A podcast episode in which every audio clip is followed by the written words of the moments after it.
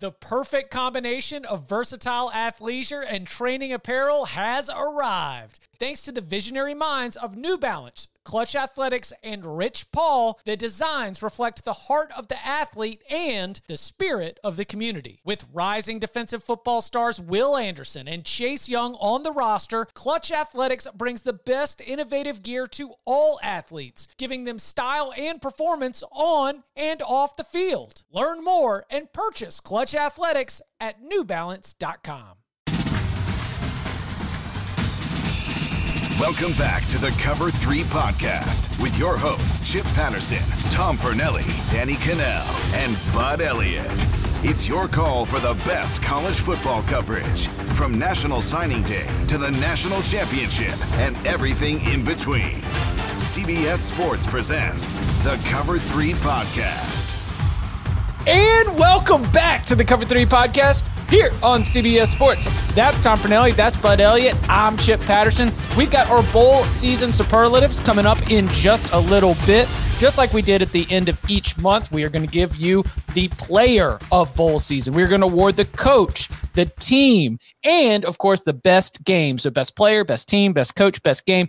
All of those awards for the bowl season coming up in just a little bit. But wanted to hit on a few moving pieces within college football. Uh, none of these stories have any resolution, but they inspired a whole lot of conversation uh, on the Cover Three group chat, and including the first piece broke as we were, you know, wrapping up our Cover Three live show. You know, all of the loyal viewers who jump in and hang out with us on Monday afternoons, 3 p.m. Eastern Time at YouTube.com/slash Cover Three.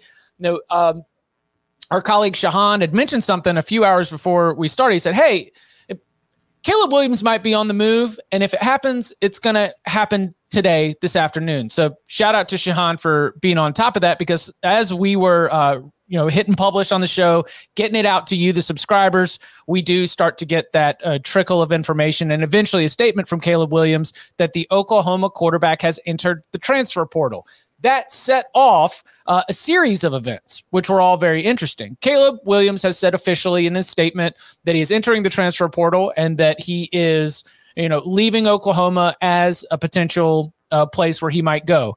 We also get a weird official re- statement from athletic director Joe Castiglione at Oklahoma and Brent Venables saying that we encourage Caleb Williams to go out and see what's best for him. We understand the coaching change brings that this about, and we hope that he will uh, return to Oklahoma. This is totally aside, not an important part, but I have never seen a, a head coach and an athletic director release such a formal statement about a player entering the transfer portal. But that is the caliber of player that I think we're talking about in Caleb Williams, someone who enters the 2022 season, no matter where he is, he is considered a top three quarterback in my book. And I think there's no argument that he is going to be a top five quarterback in the sport going into next year. So now we have this massive piece um, that is out there in the transfer portal. Uh, reaction, uh, other pieces of this, Dillon Gabriel flipped his uh, commitment from UCLA to Oklahoma. So judge from that how you may. Uh, thoughts about Caleb Williams being on the move and the quarterback shuffle who's in the mix, predictions of how this goes, uh, sort of whatever's interesting to you at this point. This is just a really interesting story from a lot of angles. Um, from day one, uh, Caleb Williams and his dad, Carl Williams, have had a plan to go 1 1. They want to be the first overall pick in the draft. That's been their messaging. I think that's why they picked Oklahoma due to Lincoln Riley's, uh, you know, history of putting guys into the league at that spot. They didn't pick it for you know, Norman right? Or for anybody else on the coaching staff. I think they picked it for for Lincoln, uh, and because of that. So I'm interested to see does that message still drive where he goes? Obviously, the money you can make if you're the first overall pick is a hell of a lot more than if you're just a back half of the first round type pick. Does he go to USC? We obviously had heard that, and then that kind of got shut down a little bit. We'll see.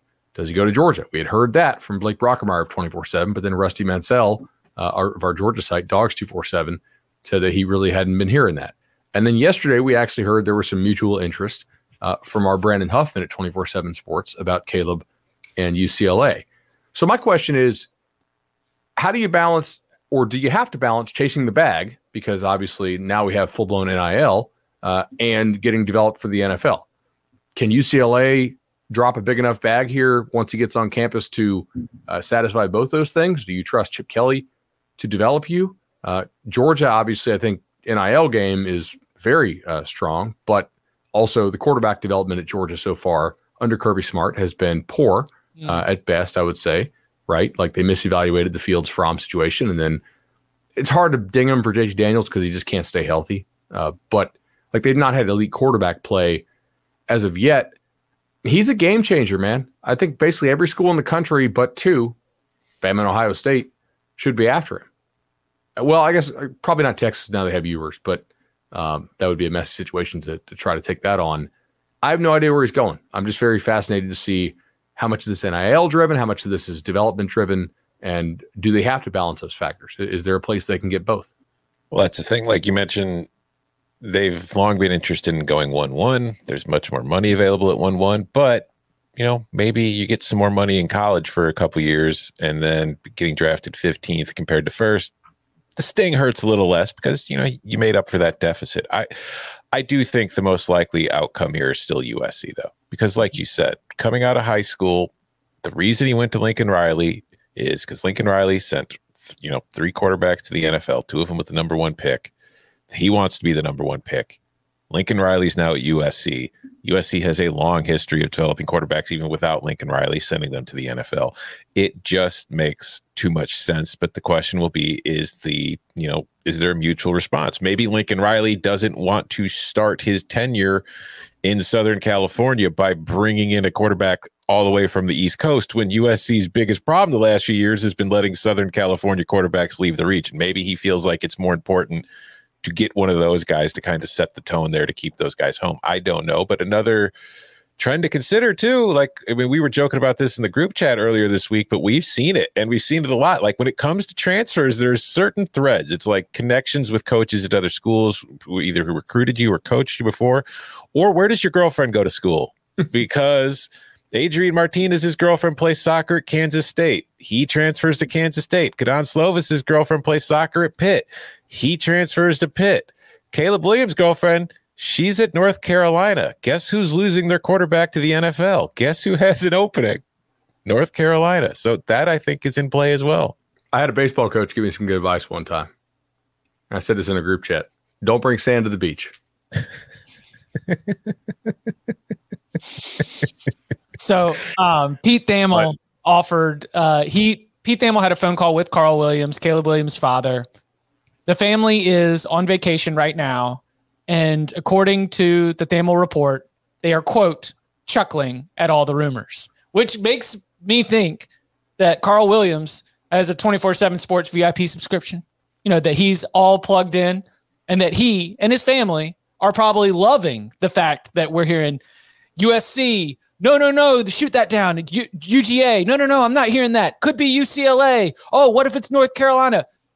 When when it said that they're going to take their time with the decision, am I being naive for actually thinking that they might actually take their time with this decision?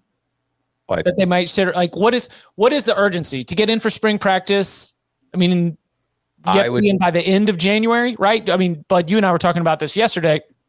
To in order to get enrolled for classes. And I guess we could pull up the academic calendar of some of these uh, schools, but like the ad drop periods normally like 10 days by, after the start of the semester. I know USC does start a little bit later. So I guess you could say tick, tick, tick on whenever that is. But they can say they're taking their time with their decision, but there there is some deadlines here if you want to be able to get in for spring at your new location. There, there certainly are. And some school, keep in mind, by the way, some schools run on the quarter system. So you could also potentially get in for for a spring game that is played in Q2 uh, if you get in in time for Q2. So it's going to really depend on the school. There are certain schools that I think you're probably going to be, uh, if you decide to go to, you will not be able to participate in, in spring ball uh, because you can't enroll for the spring. Um, so that's going to be important to monitor. Yeah, I don't I don't think you're being naive in believing that they're serious about taking their time. It's just if you think it's it's like it's why they're going to be taking their time that maybe you're being naive about. I will say, I think Oklahoma oh, just to run the price up, basically. Yeah, like, yeah. like they're taking their time yes. in order to. We're waiting for the best offer. We're going to yeah. wait as long as we possibly can and see what the best offer and best fit is. That's what I would do. Yeah, for sure. It's what you should be doing. So I don't think it's naive at all. which is also why anytime that there's rumors, they're being shut down because they're just still waiting for everybody to get their you know get their package together. Get their ducks in a row. Yeah. Yeah. I mean, this this is the Olympics, all right? And all these different countries are putting together their bids right now. They haven't finally been submitted. And just like the Olympics, we're expecting it to include just as much above board and below board offers as possible. How many stadiums are you going to build for us? For for Caleb Williams, who knows? Um, I guess like one last piece of this. We mentioned uh, the NIL and we mentioned going one one the NFL draft. Um, you know the NFL draft projections.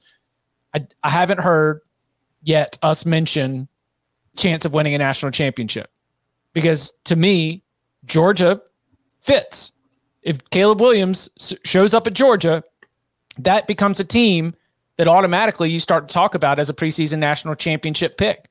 You probably talk about Georgia as a preseason national championship pick no matter what happens with Caleb Williams' decision, just based on the fact of the talent loaded roster and a, a team that is playing for the national championship this coming Monday. Do you think, and it's hard for us to know, I understand it's unfair for me to ask, but do you think that winning a national championship is going to be something that drives the decision making of, of Caleb Williams here? No. I mean, it. It. His dad might. is quoted as saying, "You go to college to prepare yourself for your career." Our I wanted, to, yeah, career, I, I, wanted to make sure that you yeah. know we we addressed that. Like that's literally the quote. Our chosen career is to be the first pick in the NFL draft. Well, I mean, another thing to consider is like it's not necessarily winning a national title, but the schools he's most likely to end up at are going to compete for national titles. Because if you do look in the college football playoff era, so since 2014, there have been what one, two, three, four, five, six. There have been eight drafts in the NFL. There have been quarterbacks selected with the first pick in six of them. Of those six, the only one who went to a school at the time that was not a school that had been in the college football playoff was Jared Goff. Jameis Winston won a national title at Florida State and was in the playoff at Florida State. Baker Mayfield, Oklahoma in the playoff. Kyler Murray, Oklahoma in the playoff. Joe Burrow won a national title. Trevor Lawrence won a national title and was in the playoff. I it helps. So I definitely think that's going to be a part of the consideration, but the actual I don't think it's the top consideration. No. I mean, get get mad at me, uh, Bruins, but I, I do think if we're talking if national championship matters, UCLA is probably out. Yeah, I yeah, Probably. I would agree. that's yeah. Just the other pieces, I don't think are, are quite there. Um, Although I think Caleb Williams really raises the floor of what UCLA could do. I don't think he's enough to make them yes. a, a, title contender. No, but it, a, a, thorn in the side of Lincoln Riley, mm-hmm. trying to for USC, a team that I do think with Caleb Williams and Lincoln Riley can Pretty be. Good. Pretty good. A title contender? Are we going to do 12 contender yet? for sure? Oh, listen, I think that making the missing the playoff with Lincoln Riley year one. God, this is too early for this. Missing the playoff year one, Lincoln Riley is a disappointment. And losing the Pac 12 championship based on the Pac 12 as it is, year one, Lincoln Riley, USC, I think is a big disappointment.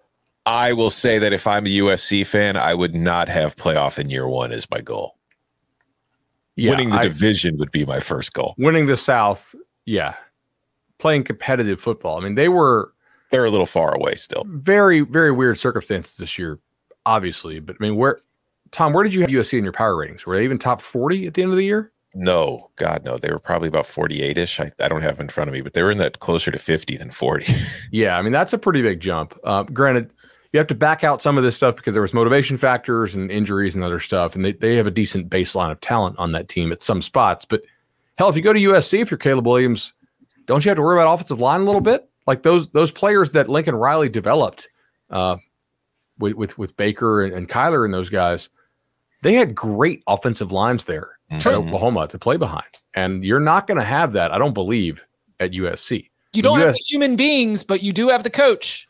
He, I mean, Lincoln Riley getting Bedenbaugh to go with him, massive in terms of being a, how much, and like Alex Grinch as well. If we're really going to consider him among the best defensive, I mean, the to have that defensive coordinator and that offensive line coach with Lincoln Riley, I think that we can expect a USC program that is underperformed based on its on paper talent to get a little bit closer to what the on paper talent says. They, yeah, uh, they, uh, oh, I, I will note, um, for early on, it looked like he was going to go. Oklahoma kept Bedenbaugh. Ooh, good call. All right, good correction, Bud Elliott. I, I I'm not trying to one up you. I was just like, wait a second. No, I, I saw no, him. no, retweet- I, I saw him retweeting Todd Bates the other day. I was like, wait, it, it, did he flip in like the last 20 minutes? Because if so, Uh, no, I, I would rather be very wrong and corrected by the time that we uh, close up a conversation than have this be something that we have to address on the on a future episode. Always I would rather just have people yelling at Chip on Twitter. I know. Is always my preferred method. Always. Okay. Uh, one other piece of, of just interesting conversation comes from our, our good friend Bruce Feldman. And uh, he wrote an article on Tuesday that, you know, headline of the article Could Jim Harbaugh return to the NFL? Quote, I think it's real. Uh, he goes on to write The Athletic is hearing rumblings, both from the NFL side and at Michigan, that Harbaugh might be tempted to leave the Wolverines to return to the NFL. Um, he mentions the Las Vegas Raiders as one potential spot. He also mentions the Chicago Bears.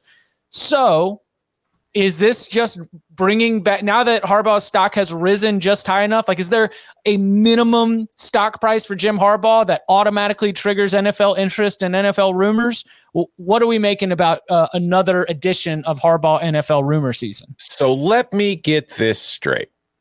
Jim Harbaugh leaves the NFL for Michigan. Wants to rebuild the program that helped made him and blah blah blah yada yada yada. Struggles a bit to do so, although he certainly elevates the floor. Gets to a point where everybody's like, ah, I'm not sure this is working. We might have to fire him and start over. Then says, you know what? No, this is too important to me. I will just give up half my salary and go strictly bonus related. Please keep me. I want to be here. I want to stay. It happens. And then they win the Big Ten and get to the college football playoff. And after doing all that and restructuring his salary to make sure he stayed at Michigan when he could have just left last year and then gone to the NFL, now he's interested in going to the NFL. Okay, sure. I, I have a, a, a little bit of an alternate theory, although I think Tom's is the most likely theory. So just to keep the show interesting, I, I want to propose some some alternate theories. Michigan just got whipped by Georgia. Now, I think we would both agree that there are different kind of game scripts for that game where they probably don't get whipped, and that thing snowballed on them, and we discussed that uh, on the, the show after, after the two playoff games.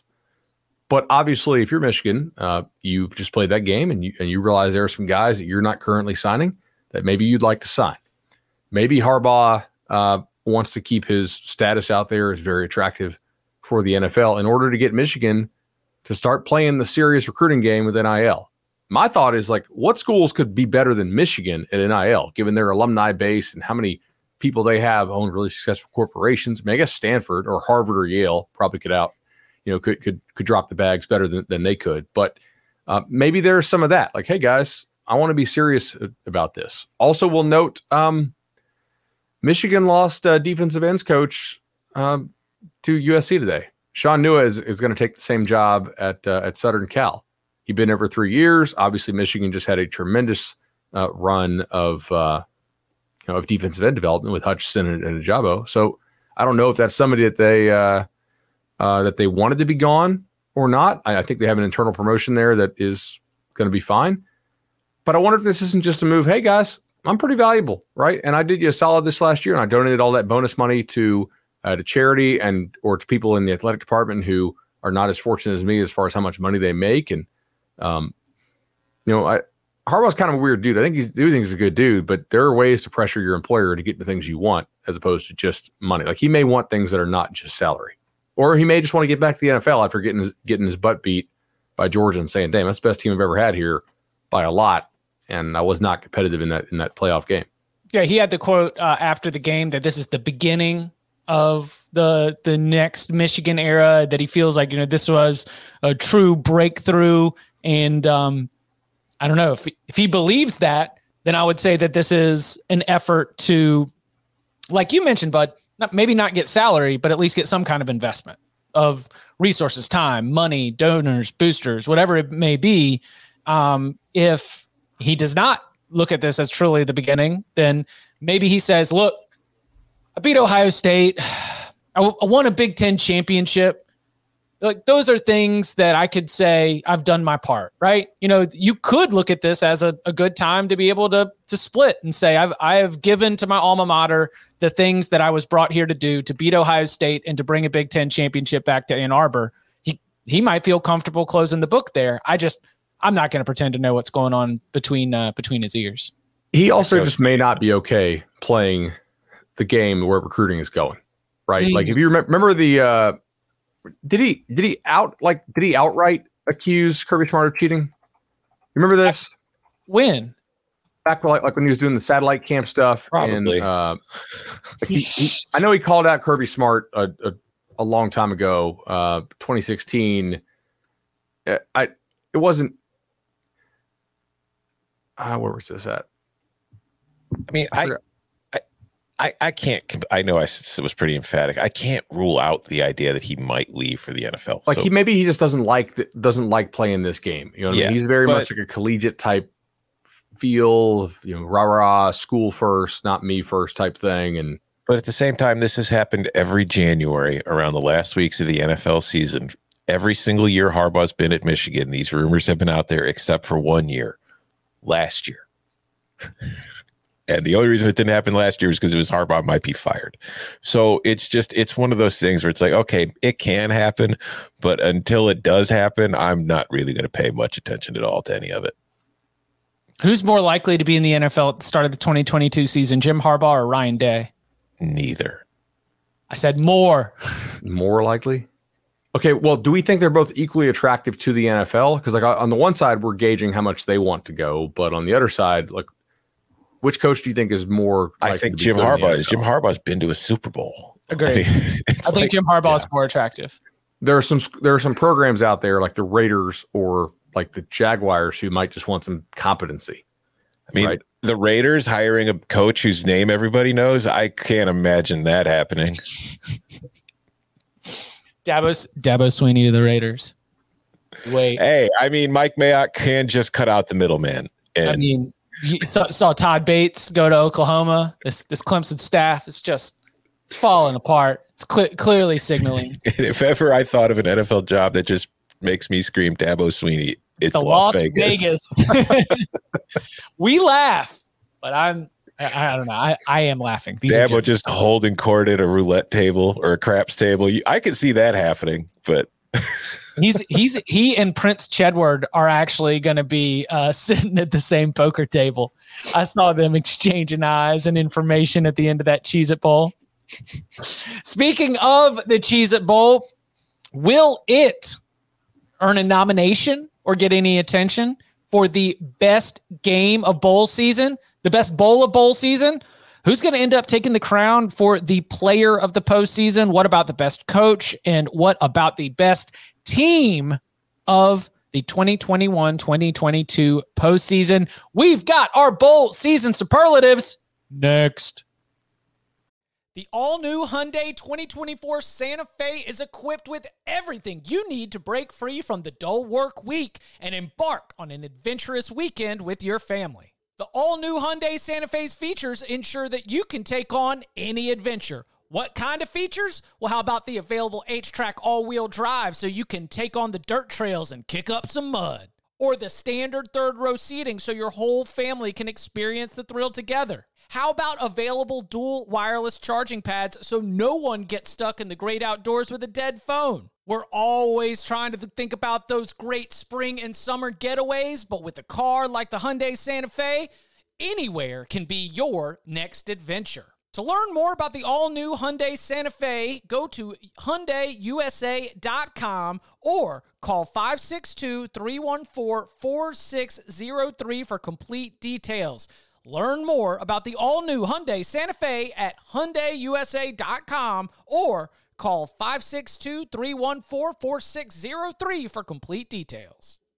This episode is brought to you by Progressive Insurance. Whether you love true crime or comedy, celebrity interviews or news, you call the shots on what's in your podcast queue. And guess what? Now you can call them on your auto insurance too with the Name Your Price tool from Progressive. It works just the way it sounds. You tell Progressive how much you want to pay for car insurance, and they'll show you coverage options that fit your budget. Get your quote today at progressive.com to join the over 28 million drivers who trust Progressive. Progressive Casualty Insurance Company and Affiliates. Price and coverage match limited by state law.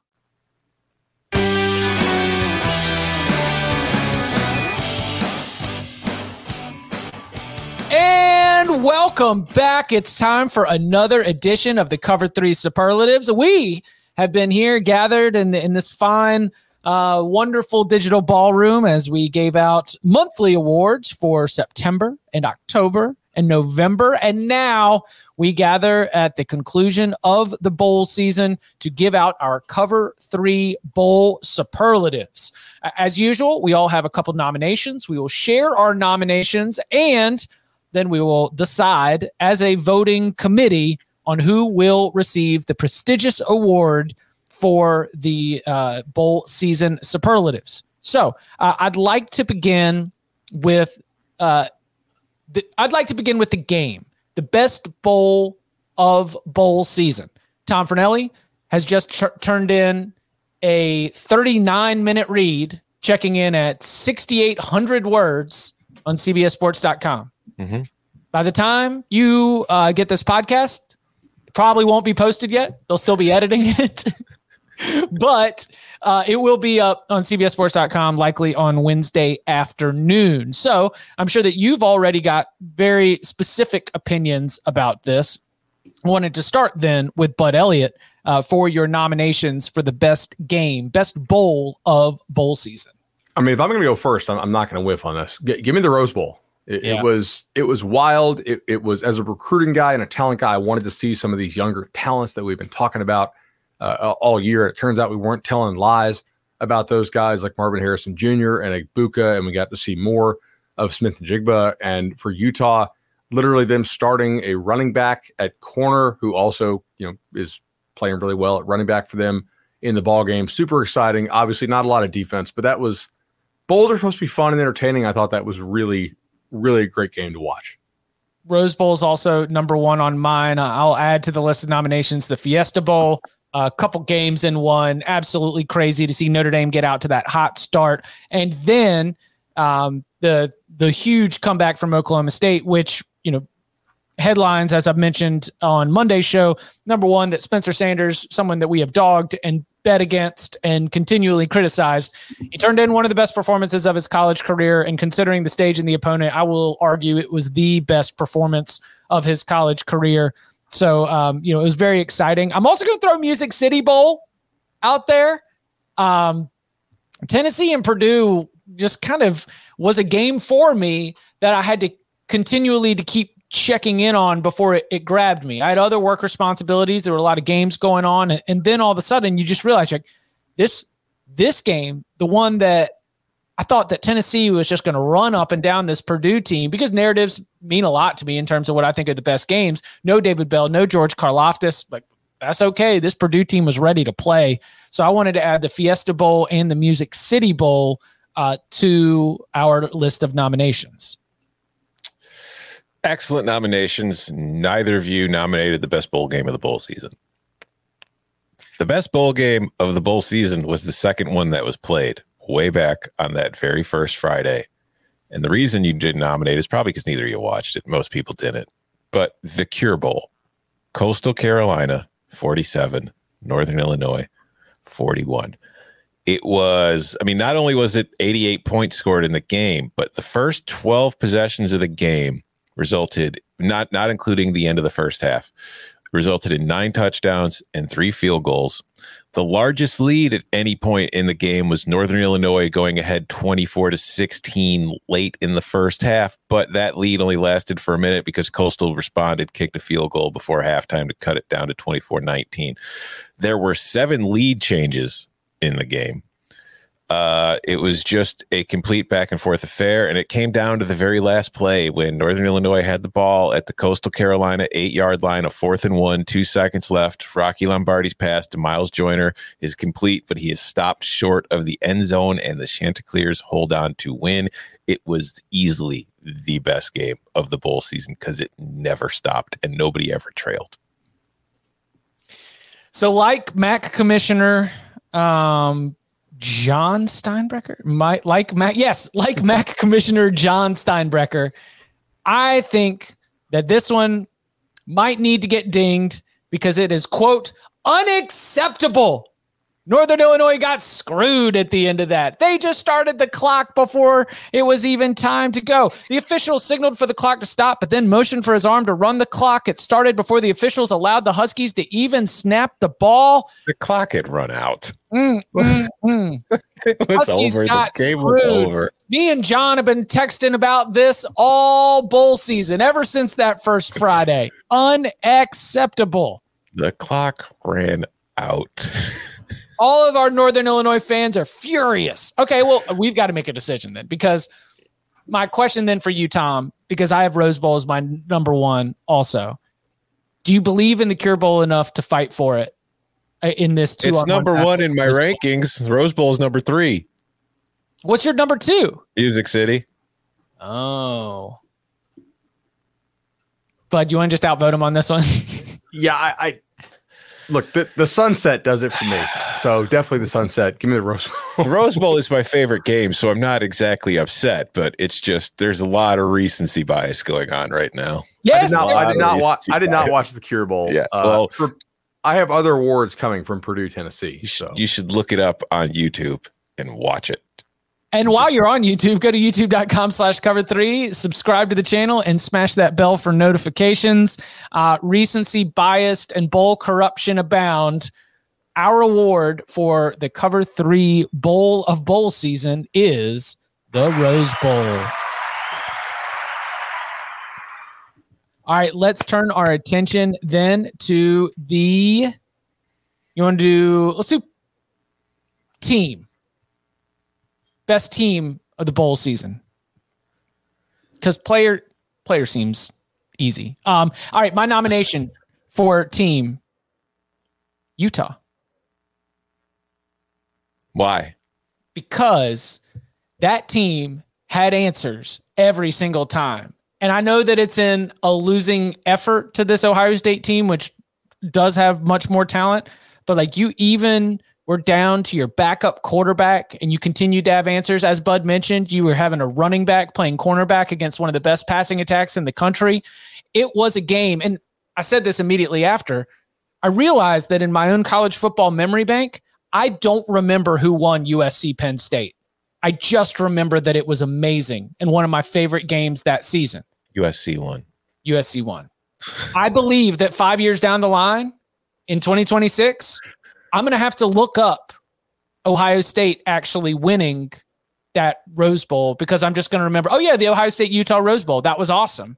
And so Utah had to have an exceptional performance and be exceptionally competitive against this Ohio State team that was smashing records left and right uh, in order to continue to hang in the contest. So I, I wanted to give Utah some some flowers, no pun intended.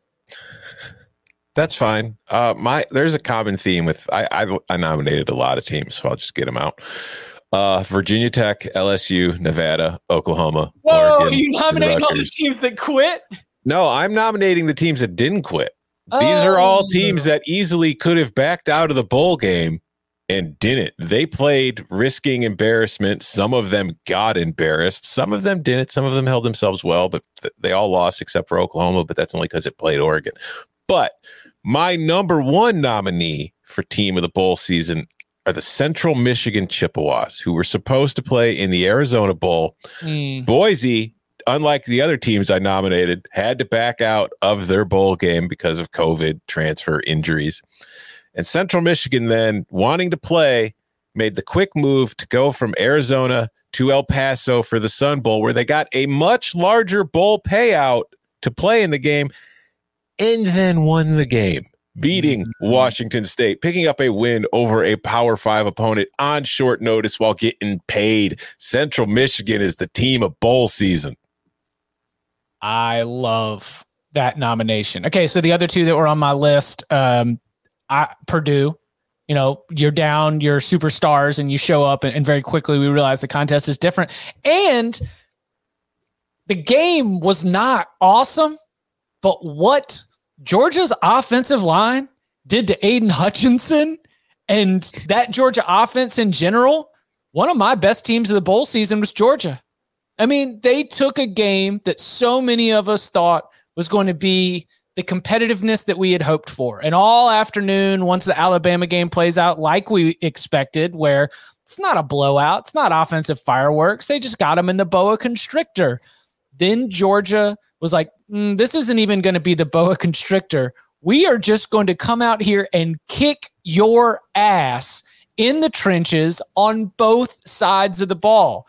So for um, the way that they totally shut down Michigan's offense, the way that they whooped on a very very good Michigan defensive front at the point of attack in a physic with a physicality and a violence that really reflects that old Kirby Smart, Nick Saban. You eliminate their will to compete.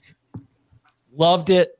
Fantastic performance. So uh, I, I, wanted to add Georgia um, to the list of nominees for the best team of bowl season. Bud, your team is. My team is South Carolina. Actually, I, I hate to do it, Chip, but you know they they, they were shorthanded and they. Well, okay, fair. Chip's Chip's still been crying it's, about. It. He's done, he's he's pretending. Chip has been crying for a week straight over losing the Mayo Bowl. He's not going to stop for months. I mean, they they came out.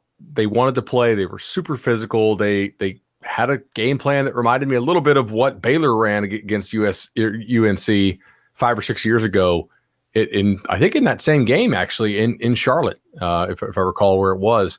Um, I was going to go to Dakereon Joyner for my player of, of, the bowl season, but I've got a, a better nomination I think for that. So, um, yeah, I'm going to go South Carolina, man. Like they they played really hard, even shorthanded. They had a good game plan, and they they got a win over a team that I think was a better team, but not on that day. I like our uh, nominations. Um, I will move my uh, my support probably behind Central Michigan. Damn straight. I I think South Carolina's a good one, and that's not a bias here. But Tom made a great point that they they drove they they went to their bowl game, lost an opponent, drove four hours, and kicked ass against a Power Five team. Just looked like the team that wanted to be there. And when Washington State came out and like started to have a little bit of a response, Central Michigan had answers every single time. And they got paid about 10 times as much money. I, am going to vote for Central Michigan as well then. Let, us let's, let's do it. Yeah, that that's that's a good pick.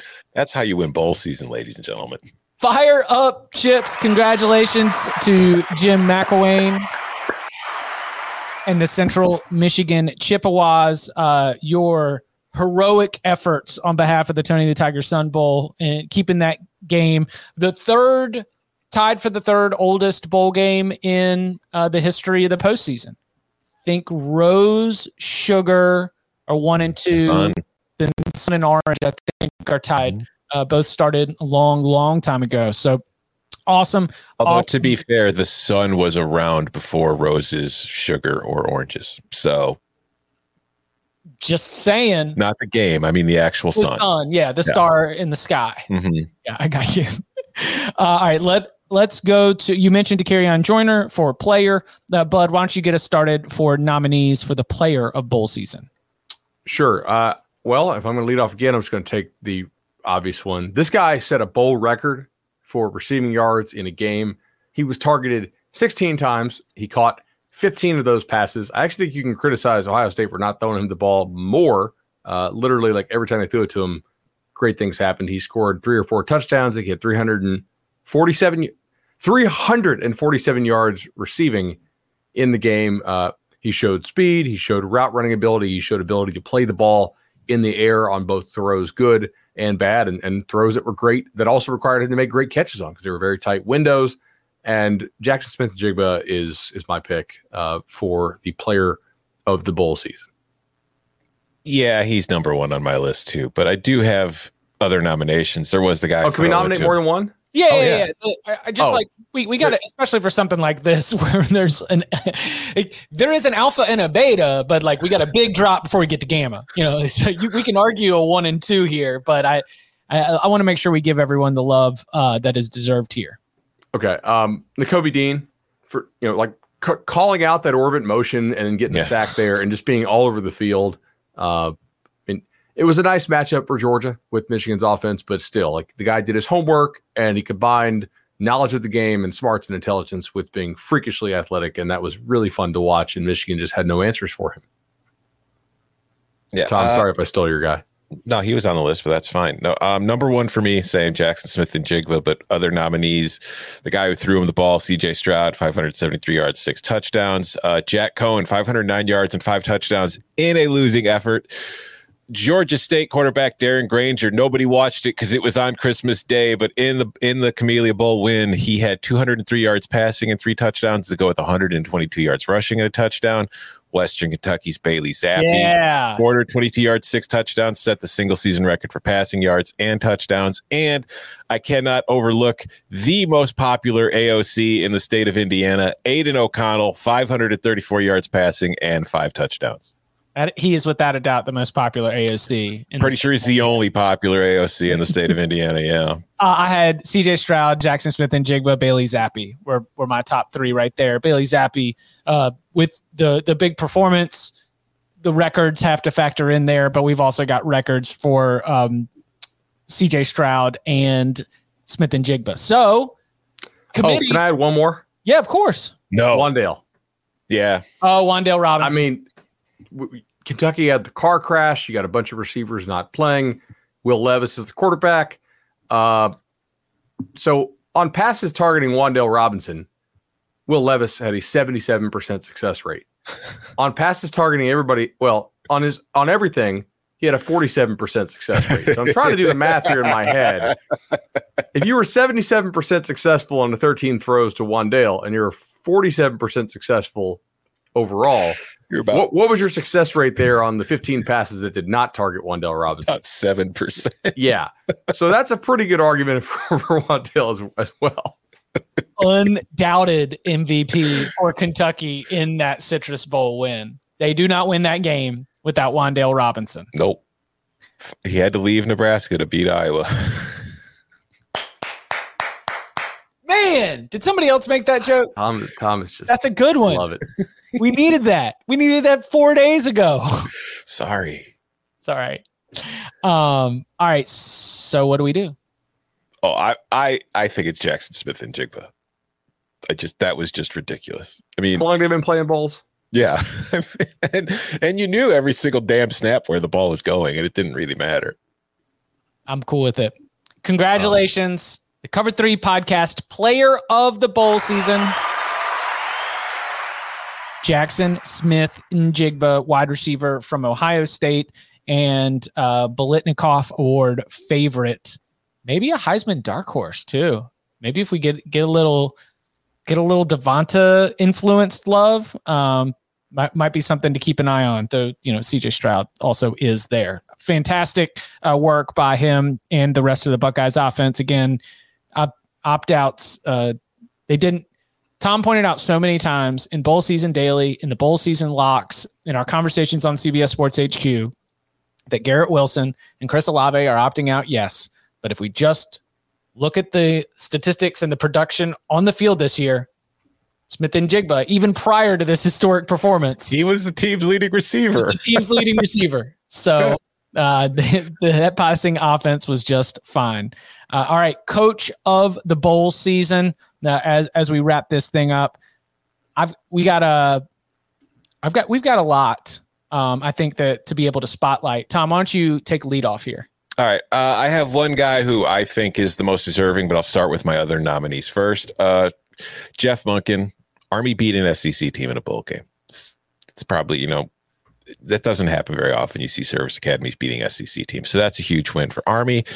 Uh, Gus Malzahn got a bunch of recruiting material because all he has to tell players is that he beat Florida. He doesn't really have to tell them all the circumstances of it. it just matters. We played Florida in a bowl game and we beat them. Uh, Dana Holgorsen, beating Auburn in the bowl game, and then just kind of the social media fun with that trophy of the assless chaps wearing lumberjack or whatever they give away for that bowl game.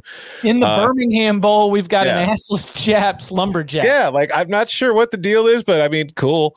Um, Shane Beamer, kind of the same reasons you mentioned earlier, but just you know, beating North Carolina in the game and then taking the mayonnaise bath, although the tweet afterward was kind of crappy. And then Mike Gundy for not only coming back to beat Notre Dame, but saying that saying that it was the most the biggest game in Oklahoma State program history, which is crazy because again, meaningless bowl games, folks.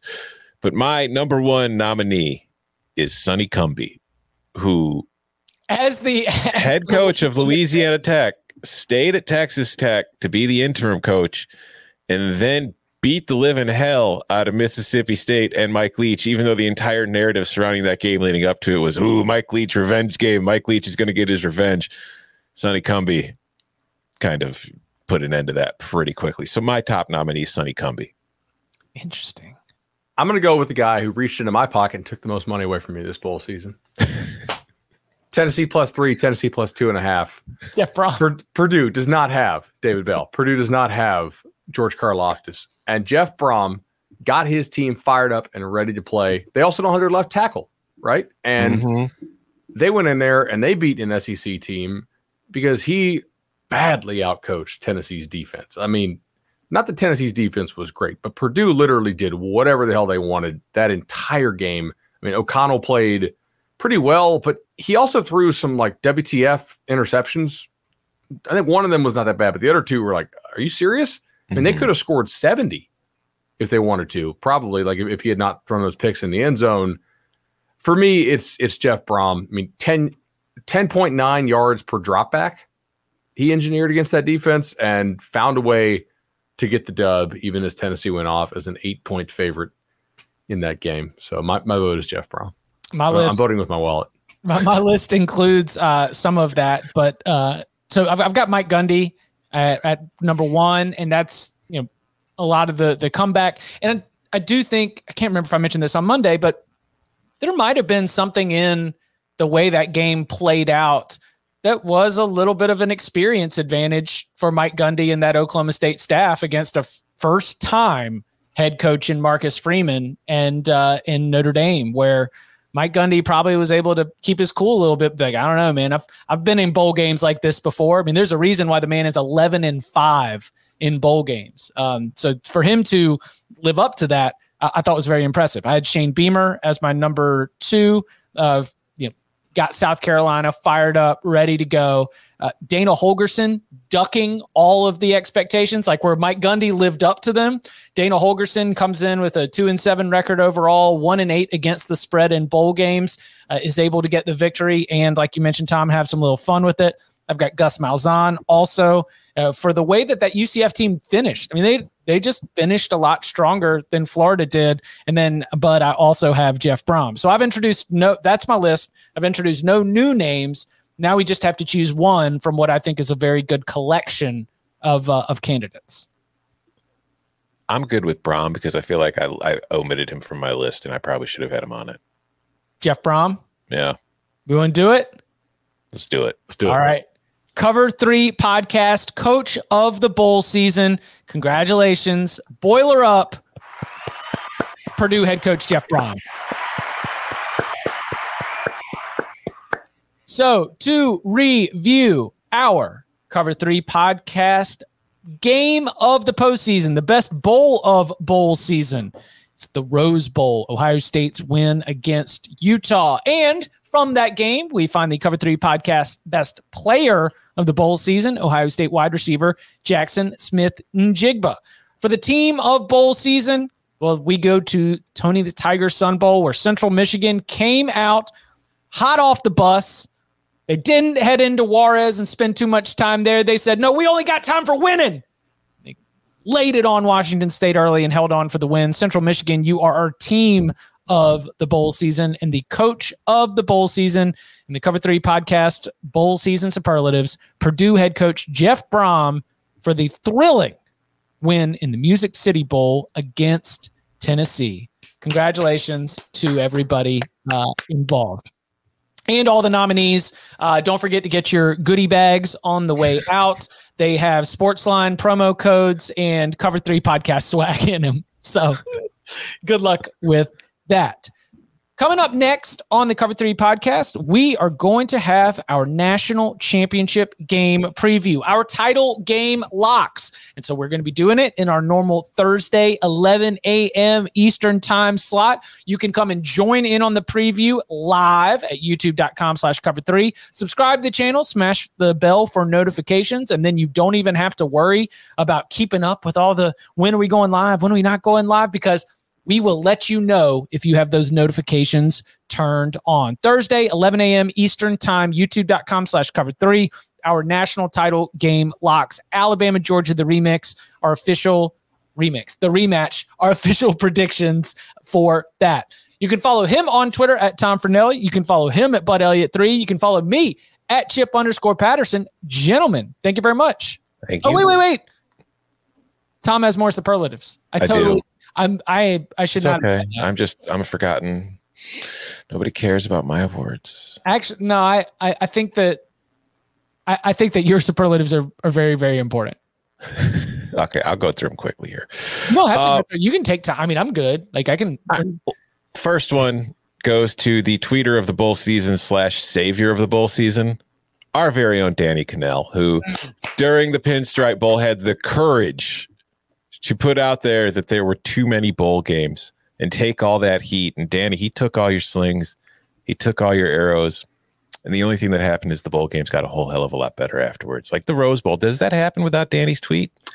It's a really good question. Yeah, that's I think something people should maybe consider and apologize to him for. Uh my other one is the mascot of the season. I didn't know his name, Chip. Thankfully, you shared it earlier. Prince Chedward, the Cheez It Yeah. Bowl mascot, just an absolute king. Uh, my striking while the iron is hot award goes to Wyoming quarterback Levi Williams, who in the Potato Bowl balled out against Kent State, threw for 127 yards and a touchdown, but more than anything, had 200 yards rushing and four rushing touchdowns, including a few long runs. And then immediately after the game, enters the transfer portal saying, Whew, a lot of people saw that. I'm going to be a hot commodity. Gets in the portal. And now I was sitting there thinking, oh, wow, Wyoming's going to be interesting in the Mountain West next year with Levi Williams coming back the way he played today. That's that's promising. Well, he'll still be in the Mountain West, but he'll be playing for the reigning Mountain West champion Utah State Aggies. So Blake Anderson's strong year continues, landing Levi Williams. Uh, sideline reporter of the season. Sorry, Jordan, I didn't give you this one earlier. Laura Rutledge for the LA Bowl. Just she was the MVP of that game. She held Joe Camel's hair back as he puked over the pier into the ocean because that's what good friends do. And then during the game on the sideline, she tried the special Jimmy Kimmel sandwich, got like beef gravy all over her white jacket lapel, and then just played through it, played through the stain. Just an absolute champion. So great performance from Laura Rutledge. Debate of the season: the uh, playoff game sucking and leading to everybody doing the expansion retraction debates on Twitter, which I one million percent played a part in because it seemed like a good time to do it because I was bored. can't, can't help ourselves. That's the thing, man. We have like the most exciting sport all through the regular season. The twists and turns are incredible. And the second that we get slightly bored in the postseason and it's holiday time, we gotta just be all. I mean, it's like, come on. And then best side effect of the season, Bud. Shout out to you for this one. Like we can complain about the opt outs and who wants it more and whether the kids these days love football and the portals destroying the sport. All I know is that alt line season was very, very good to me. So much like Bud voted for Jeff Brown because of what he did to his pocket, I am voting for alt line season for what it did to mine. It has filled it with cash. Yeah, just target the quit and then jump on the alt line. Mm-hmm. I mean, Bud, you've really opened our eyes to a lot this season. I, I I'm I'm a really appreciate the the Bud Elliott of the postseason is Bud Elliott. alt line alt lines during bowls are great uh, because they're based like they're derivative lines based on what the regular line is. But if we think mm-hmm. the variance is going to be much larger than the prices for the alt, oh, I guess I'll be quiet. My one New Year's resolution I proposed for these sports books is to put these alt lines up earlier. Yes. You know, DraftKings, Caesars, FanDuel, everybody. I need you popping these alt lines out as soon as you put the regular lines out. Because I'm just going to go right past that that counter and go directly to the alt line. Like imagine if I could have taken Houston, you know, minus two and a half early mm-hmm. right? Or Tennessee laying a touchdown early. I was still at a loss, but uh, yeah. Love it. Love for the alt lines here on our Cover 3 podcast post-season awards. You can follow him on Twitter at Tom Fornelli. You can follow him at Bud Elliott3. You can follow me at Chip underscore Patterson. Gentlemen, thank you very much. Open the roof, Lucas Oil Stadium. Make them cowards play in the cold.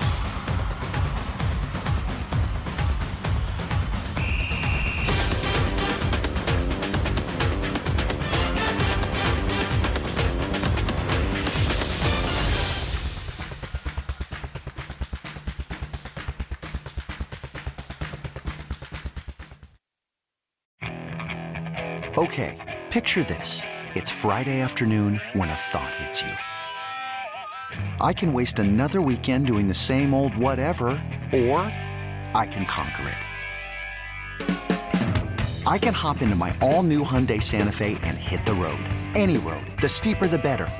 Because my all new Santa Fe is available with HTRAC, all wheel drive, so I can hit the trail without a worry in the world. Heck, with three rows and best in class rear cargo space, I can pack the whole family in with all our gear. We've got available dual wireless charging for our phones, so we'll never lose touch with civilization, and we won't lose touch with the primordial power of Mother Earth. So, which is it? Waste the weekend or do something a little more epic? And conquer it in the all new Hyundai Santa Fe. Visit HyundaiUSA.com or call 562-314-4603 for more details. Hyundai, there's joy in every journey.